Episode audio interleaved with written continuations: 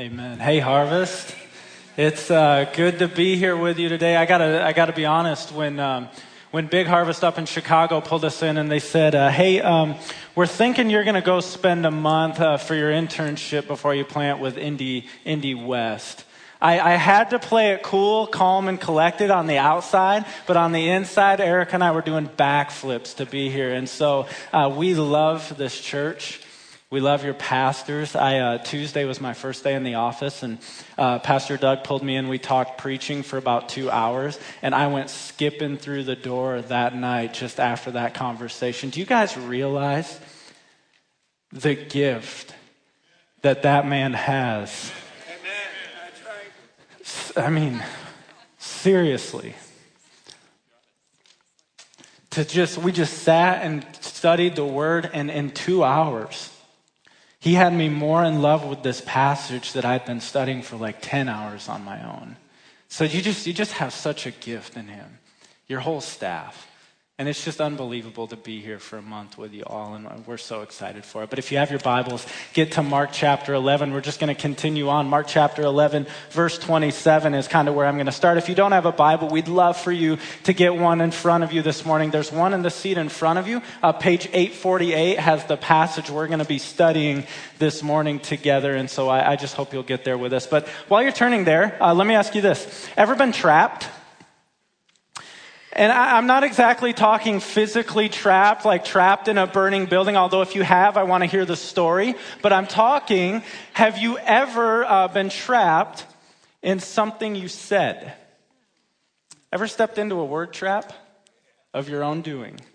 Uh, first word trap of many that would turn out to be many in my life. Sixth grade, I had gotten in trouble with my science teacher that morning, and let's just say, um, I did not agree with her assessment of the situation. And so after lunch, I felt it was my duty to get my buddies together and explain to them the injustices of Mrs. McDermott. So kind of picture a group of like sandlot type kids all sitting around talking. And I'm like, guys, can you believe Mrs. McDermott? And all of a sudden, all of their faces, that they're sitting here, I'm sitting here, all of their faces, just the color just like washes straight out of them. And their eyes get huge, and I'm so like naive, that's a kind word for it, that I, I can't read this situation, and I just keep going. I'm like, she had no idea what was actually going on in the back of the room today. I cannot believe her. And now the color has rushed back into their face. They're bright red, so embarrassed, won't even look at me, shifting in their seats. And I'm, I'm still, I'm just pressing forward here. And I'm like, guys, I cannot wait till this year is over, till I'm done with that class and we are on to seventh grade. And now they are staring at me eyes huge, trying to like telepathically get me a message that I'm just not getting. And all of a sudden, as I'm like, something's not right here, I just feel a hand on the shoulder behind, from behind me. And a nice little voice that just says, Oh, oh really, Brock? Whose voice was that? Mrs. McDermott. And I just remember in that moment, like turning around, just like, seriously? And then look after she left, looking back at them and be like, "You are all so dead in gym class dodgeball today. You're going down, trapped, totally trapped." Ever been there? Told your boss you'd go out of uh, go out of town for a business trip one week and only to go back to your desk, put it in your calendar, and realize it's the same weekend you told your son you'd take him to the game. Trapped. Or uh, in a moment of just like total loss of composure, said something to someone you kind of always wanted to say, but knew you probably never should. And it's like the moment the words leave your lips, you're reaching after them, like, come back. Trapped. Know what I'm talking about? If you do, that kind of sets the table for the scene we're stepping into today. This is the day after Jesus has just totally ransacked the temple area, flipping tables, cleansing it, calling out the leaders. And it was like when Jesus stepped into the temple area and started flipping tables, it was kind of like the flipping point for the religious leaders. They're like, we're done with him. Something's got to happen here. And so, uh, what we're going to study in these next two weeks are the religious leaders' attempts to come and to trap Jesus in his words. And now there's something we got to realize. Jesus can't really relate to us in being trapped in his words. He's like the Son of God. That's a hard thing to do. And yet they're going to come today and they're going to send more and more people after they realize that this guy will not step into one of their traps. And now I just want to pause before we jump in and say something. That Pastor Doug has been teaching over the last couple weeks that the huge events going on, like the triumphal entry and like the cleansing of the temple, these are intentional actions on our Savior's part to force the religious leaders' hands. He's pressing the issue here.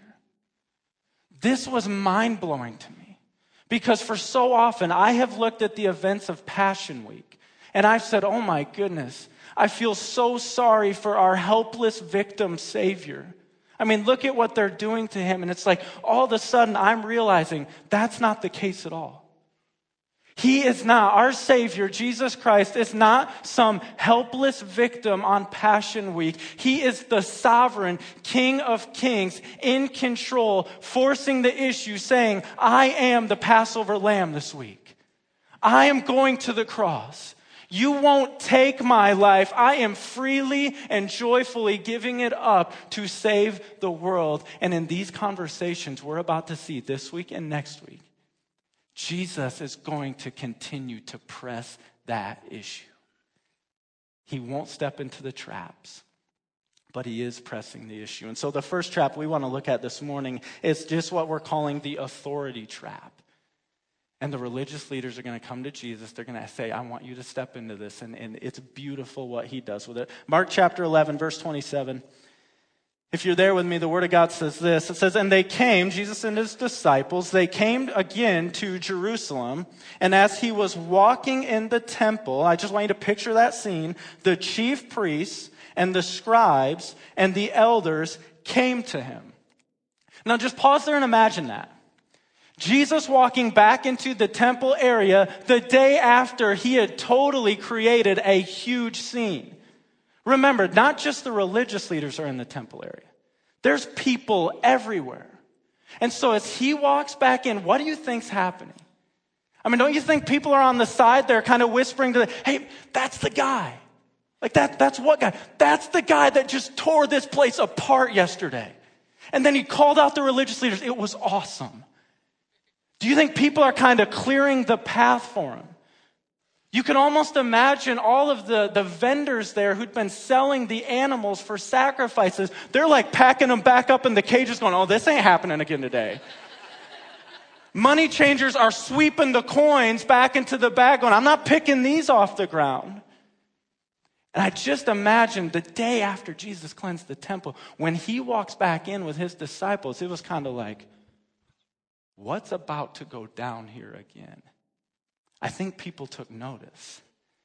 And verse 27 tells us there's one group of people who definitely took notice. It says the chief priests and the scribes and the elders came to him.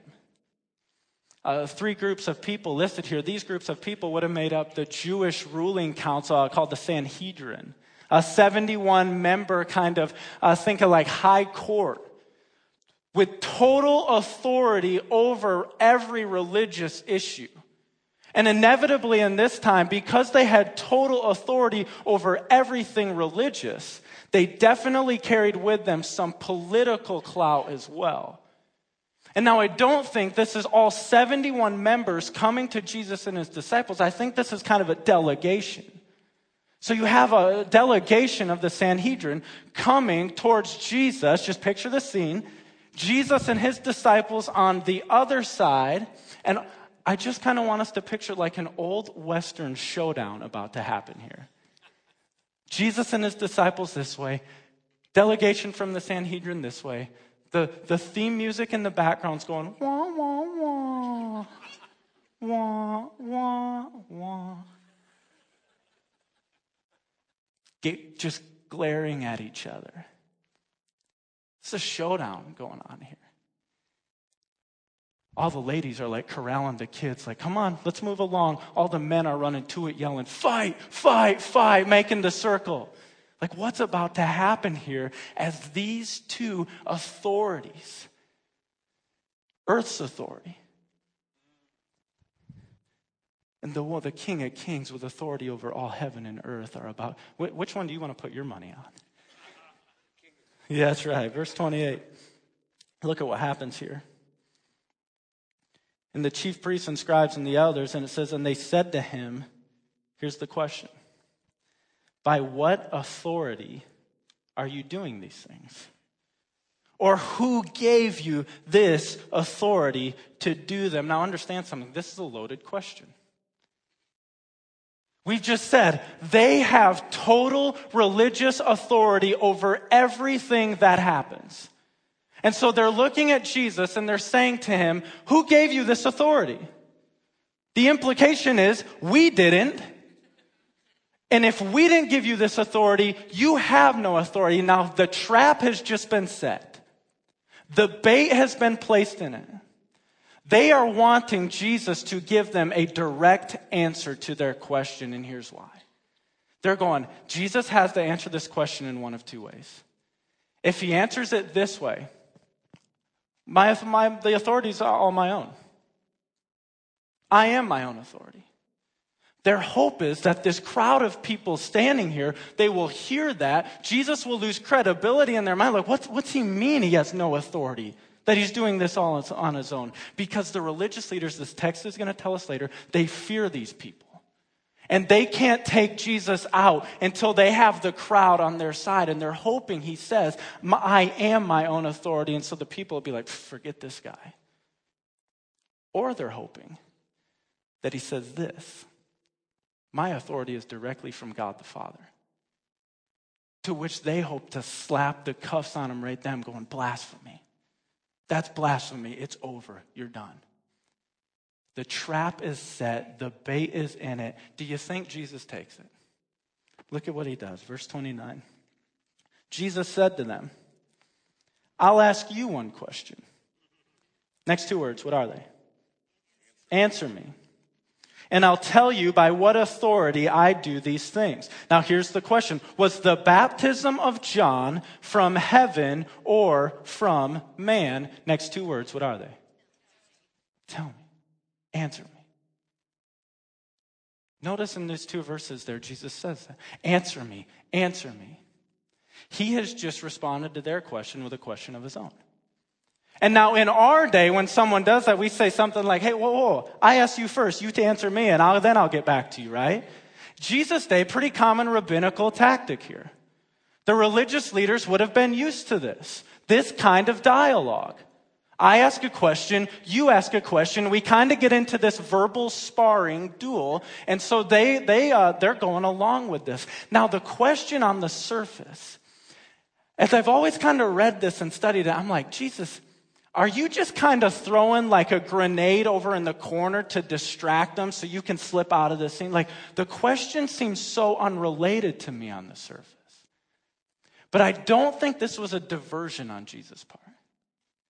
I think this was a very intentional question.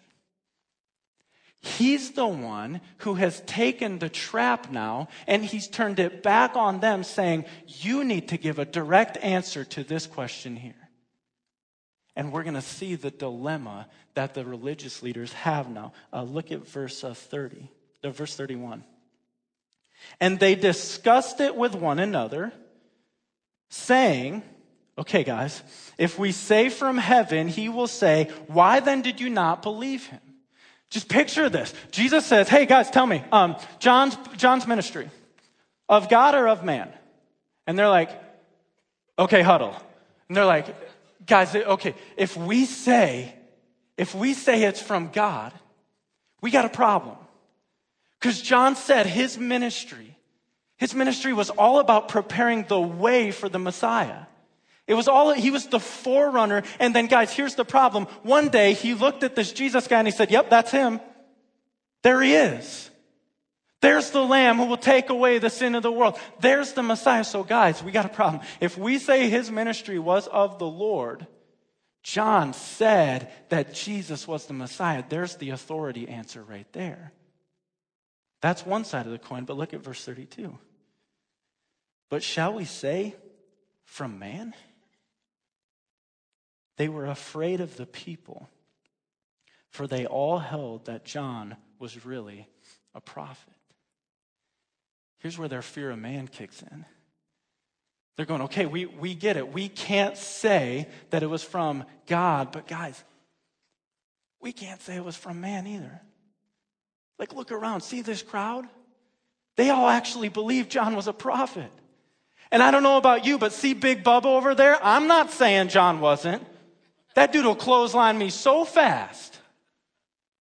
Guys, what do we do? And I just pictured this huddle scene, and one of them, one of them just going, okay, guys, I got it. This is gold. Like this is total, this totally takes it out of us. Ready? Ready? Here, here it is. Let's say, I don't know. And all the rest of them are like, beautiful. That's it. Look, look see, I'm not making this up. Seriously. Some of the smartest people in the day, here's what they came up with. Verse 33. So they answered Jesus, um, We do not know. Can you imagine that? Just imagine, like, picture that for a second. I love Jesus' reply here. And Jesus said to them, Okay, neither will I tell you by what authority I do these things. Let's just camp there for a second. Why didn't he just tell them? Why didn't he just say, hey guys, you want to know what authority I, I'm, uh, I have all authority over heaven and earth. And frankly, I'm not even interested in your little verbal sparring right here. Not even interested in your little trap and bait that you have sitting there. That Jesus, I don't, I don't think this question the religious leaders have raised is wrong in itself. Hey, Jesus, by what authority are you doing these things? all throughout his ministry when people have asked him t- tough questions and here's the key with a with a sincere heart motive jesus has given a straight answer to it. But there's the issue. The question is not wrong. The motive behind the question is wrong. Jesus knows something about these religious leaders that their heart all along is simply this to question the authority of Jesus with no de- desire of actually surrendering to the authority of Jesus. There's the heart. Question, question, question. Jesus knows their motive. It's to trap, it's to, it's to disguise their heart. And Jesus simply asks the question back to them. Not, not I don't think unlovingly but to lovingly expose their hypocrisy and expose their heart, kind of one last ditch effort for them to see their hypocrisy, see their sin, and turn to the death that they will, that they will carry out later in the week to find life. But Jesus knows, guys, I'm not answering your question because you're all about questioning my authority with no desire and no intentions of actually surrendering to it. And with that motive on our mind, uh, let me just kind of let me just kind of ask two questions uh, for us sitting here. And the first question I just want to raise is for a group of people in here that, that we're, we're believers, Jesus followers. How do we handle, what do we do with people in our lives who just want to question, question, question, antagonize, antagonize, antagonize? The authority of Jesus with no desires or intentions to ever actually surrender to it at that point in their life. How do we handle those people? And while you're thinking about that, let me, let me tell you this. I had heard a, um, an atheist was going to speak against uh, Christianity and the Christian faith at a local college. And so I was like, I'm going to that. And I remember sitting in the audience, and um, this guy was just like out, outrageous. I mean, the attacks against our faith, just downright like crude comments about Christians. He was just kind of throwing traps out in the audience, wanting and waiting for whatever Christians were there to step into it so the verbal battle could go. And guess who was lined up first to step into a trap? Let's call me young, naive Christian, okay? I'm sitting there listening to him, and my blood, my blood is just like boiling. And I'm kind of like sizing him up, rolling up the sleeves, going, okay, like if the verbal duel goes south, I think I can take him out back. I think I can get him. And all the while, like I am just, I'm, I'm ready to go. I'm ready to jump into this thing. I'm honestly probably ready to make a fool of myself and not represent my Savior very well. And right before I jump into some debate back and forth before this whole lecture hall, there was another Christian in the room. Let's call him wiser, more mature, more loving Christian. And he just started asking questions. Like respectfully, like calmly, like lovingly. Here's me on one side of the room going, I will break you. Here's this guy on the other side of the room, and it actually sounded like he actually loved this guy, calling out and criticizing everything about his faith. And so I just remember uh, that dialogue happening, and then the, the debate ended. And uh, I was up front, and older, wiser, more mature Christian was having a discussion with this guy. And here's this atheist who, at some point in his past, had been burned so bad by something in the church. It was just so evident. And he looked at older, wiser, more mature Christian, and he said, Hey, you know what? Um, I speak at things like this a lot. And inevitably, there's always a Christian there and inevitably, we always start dialoguing back and forth. He said, You know, no Christian has ever talked to me with the respect and love that you did today. And I just want to thank you for that. And it was like in that moment, as I'm hearing this conversation going on, the Lord just impressing on my heart, Brock, will you love the people that hate me? Because I do. I love them.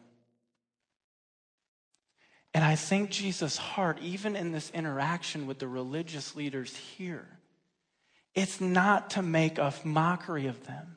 It's not to make them look foolish. His heart is to draw out their heart motives, expose their hypocrisy that they might see their need for Him that all of this was motivated out of love. And I just kind of stop there and I watch how Jesus handles these religious leaders and I go, how are we going to handle the family member who just kind of throws the little comments out? The person at work who is frankly just overly obnoxious about what I believe. The kids at school who in the corner just kind of make fun of the way I live. The people we watch on TV blasting our faith that you just kind of sit there and your blood starts to boil. Oh Lord, would you give us love for these people? Amen. Would we lovingly share the gospel with them? And would we lovingly, yes, defend the truth? Yes, right? But motivated by love and a heart for them. Oh Lord, would you allow us to hit our knees in prayer for these people? Because here's the thing it is so easy to step into the traps of these people and start the duel back and forth. But would we never, never, never, believers? And trust me, I'm preaching to me. I have this little competitive streak that wants to win everything. Would we never, never, never bruise the fruit that's not ready to be picked yet? You know what I'm saying? And I just watch how Jesus handles this, and it's like, yes, God, more of that. And dealing with people who are questioning your authority with no desire of surrendering to it. So that's for us believers. But maybe you're here. And you know, this is just, maybe this is just kind of quietly going on, right even in your own heart, and no one even knows this. Maybe you're here and you're kind of questioning this whole thing. Someone makes you be here. For some reason, you walked in here today and you're kind of questioning all this, going, Yeah, I'm not sure on this Jesus stuff. And frankly, I'm not sure I'll ever be ready to surrender to this Jesus stuff. Can we just say this to you this morning? We are so glad you are here. We mean that. And would you just keep coming? And would you just keep sitting? And would you just keep listening? But would you do so now? Would you just take a baby step with us today? To go, you know what? It is time that I at least start to investigate this stuff with some, with some actual intentions. Because I just look at this and I love how Jesus handles this situation and he comes back to the religious leaders' questions with a question of his own. And they're like, We're not answering that. And he says, Okay, neither will I, because your intentions are all about questioning my authority with no heart to surrender to it. But here's the thing even though Jesus won't answer their question, um, he's, got, he's got something he wants to say to them. And this doesn't end the dialogue. The authority question isn't over that Jesus is going to jump into a parable here. And in this parable, he's going to make a powerful point back to these religious authorities standing before him. And I, I just want to kind of set the stage for this parable because in it, Jesus is going to use a picture of a vineyard. Um, and kind of when we hear about a vineyard, we kind of have in our mind uh, watching a movie, picturing California vineyard type thing. I want, I want us to see a picture of what a vineyard would have looked like in Israel. Uh, we were just there last spring. It was so awesome. And as you drive through the roads, there's vineyards like this all over the hillsides. So uh, there's places in every hillside that have just been leveled out. Fields are planted. The vineyards there. The rock walls are built around it. The watchtower is there. You can see all of this. And as we read this parable, I just want you to have this image in your mind because as Jesus talks and teaches in parables, the hearers, they're visualizing what he's saying. And so I want us to see this as well. I also, I want us to understand kind of the players or the characters in this parable. Because it's very clear what Jesus is saying here. So there's, uh, there's all these characters in the parable. The vineyard owner, God the Father. The vineyard is Israel. All, th- all over the place in the book of Isaiah, you see this imagery of Israel being a vineyard. Jesus is going to pull that out here. The tenants are the religious leaders the servants, the faithful prophets, and then the beloved Son Jesus. So let's read this parable with this understanding and this picture in our mind. Verse, uh, chapter 12, verse 1.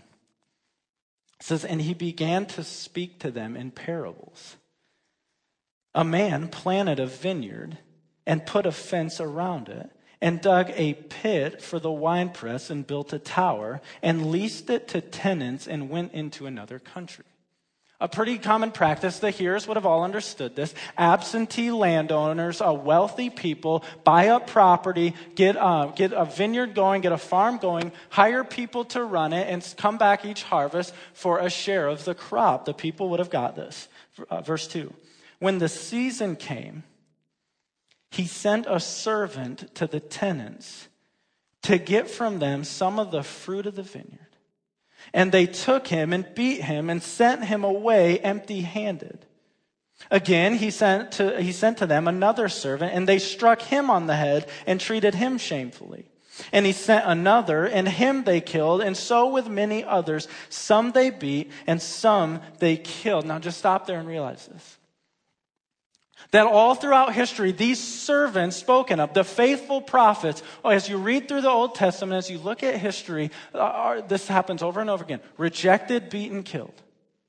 The faithful prophets sent by God all through history, rejected, beaten, killed. Rejected, beaten, killed. And, and in this parable says here, the landowner, he sends their servants, the tenants do these things. But verse 6 is so beautiful. He had still one another. Still, he had still one other. Who? What's it say? Say it out loud. A beloved son. Finally, he sent him to them, saying, They will respect my son. But those tenants said to one another, This is the heir. Come, let us kill him, and the inheritance will be ours. And they took him and killed him and threw him out of the vineyard. Just kind of sit and feel the heaviness of that point right there. Remember the old Western showdown. Jesus and his disciples here, the religious leaders looking back at them.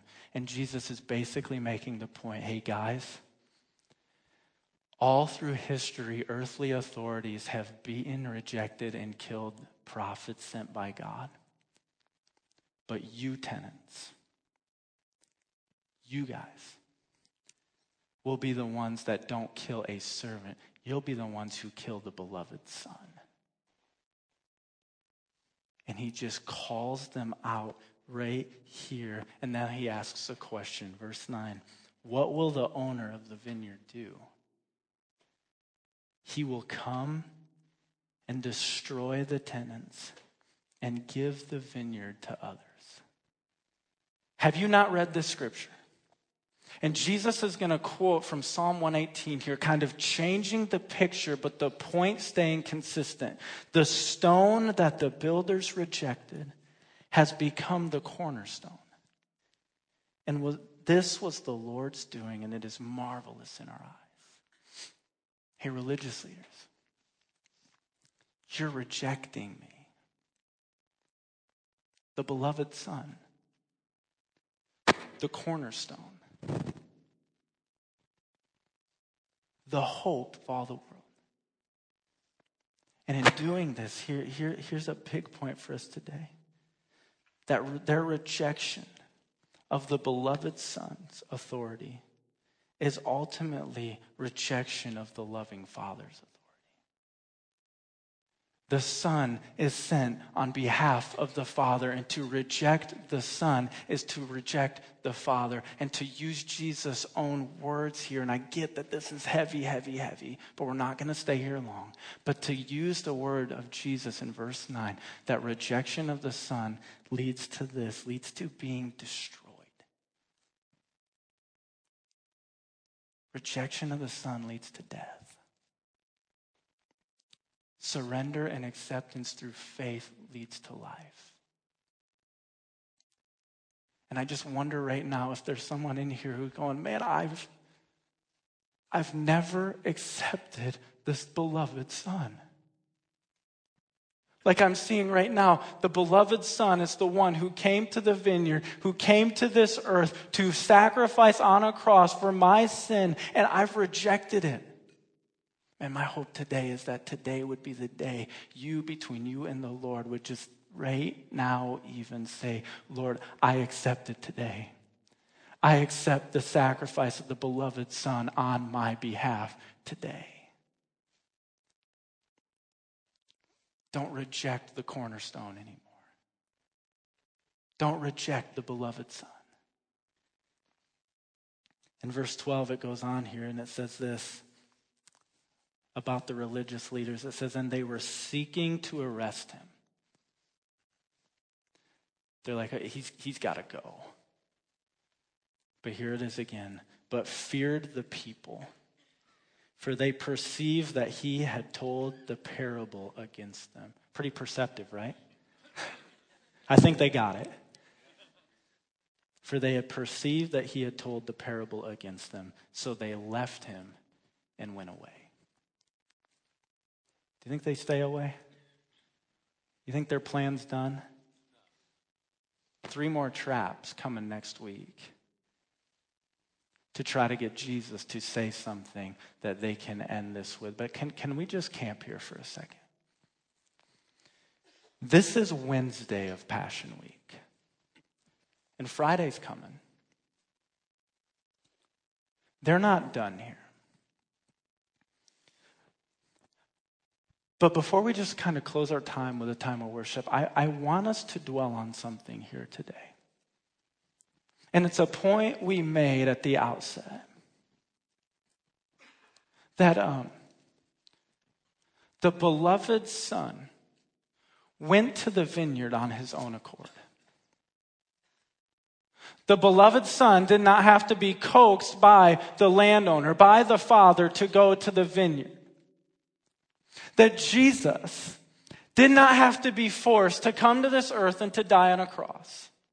And that Jesus is not the helpless victim during Passion Week to be pitied. Jesus is the King of Kings who does not give, does not lose his life, but gives it up on our behalf. Amen? He is in full sovereign control. And as I just dwelt on this this week, that so often, Lord, forgive me, so often I had looked at the Passion Week and the events of it saying, You were totally out of control and all these things happened to you. No, Lord, you are the one in complete control doing this for our behalf. And though Passion Week has some moments as we study it where there is this attitude of just kind of being somber, and reflecting on what our Savior gave up for us. And my hope as we close with a time of worship is not that. My hope for us is this that's our Savior. You can't trap him, he'll turn your trap right back on you. You can't take his life, he freely and joyfully gives it up. You can't corral him. You can't cage him. You have no control over him. He is sovereignly in control of all. Amen? Amen. And I just love as this week continues and the religious leaders bring our Savior to the cross. They think they had just finally got him in the trap of all traps.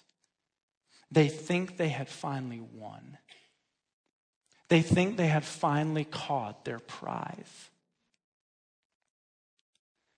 But that trap was all consistently set up by a loving God the Father, who three days later, that Son would rise again back to life. He had won the victory over it. The trap had not taken him, he was sovereignly in control of each of these events. Amen. And I just, I just want to do this. Would you stand with me? I want to pray. And as we just kind of prepare our hearts to worship as we close here, I just, I want us to dwell on the fact that our Savior is the untrappable Savior, Amen. the uncontainable Savior, the uncontrollable Savior the one sovereign over all in complete control here. So let's pray together and then let's worship the Lord. Lord, thank you.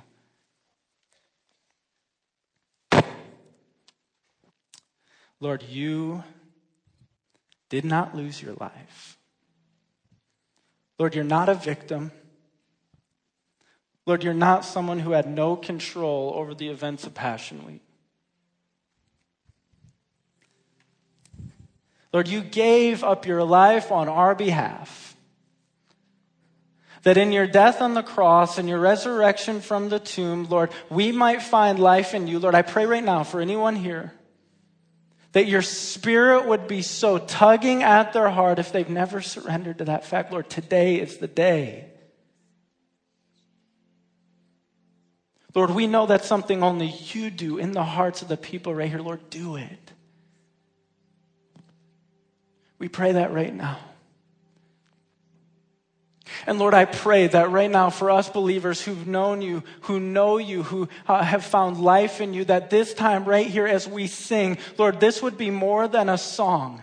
This would be a declaration that you're the one who's won the victory. You are the one who is in complete sovereign control. Lord, and we celebrate the Savior that you are as we read through the events of Passion Week here. Lord, would this be a time of celebration for who you are and what you've done? And Lord, would we, as we leave here, live accordingly to that? And I ask these things in Jesus' name. Amen.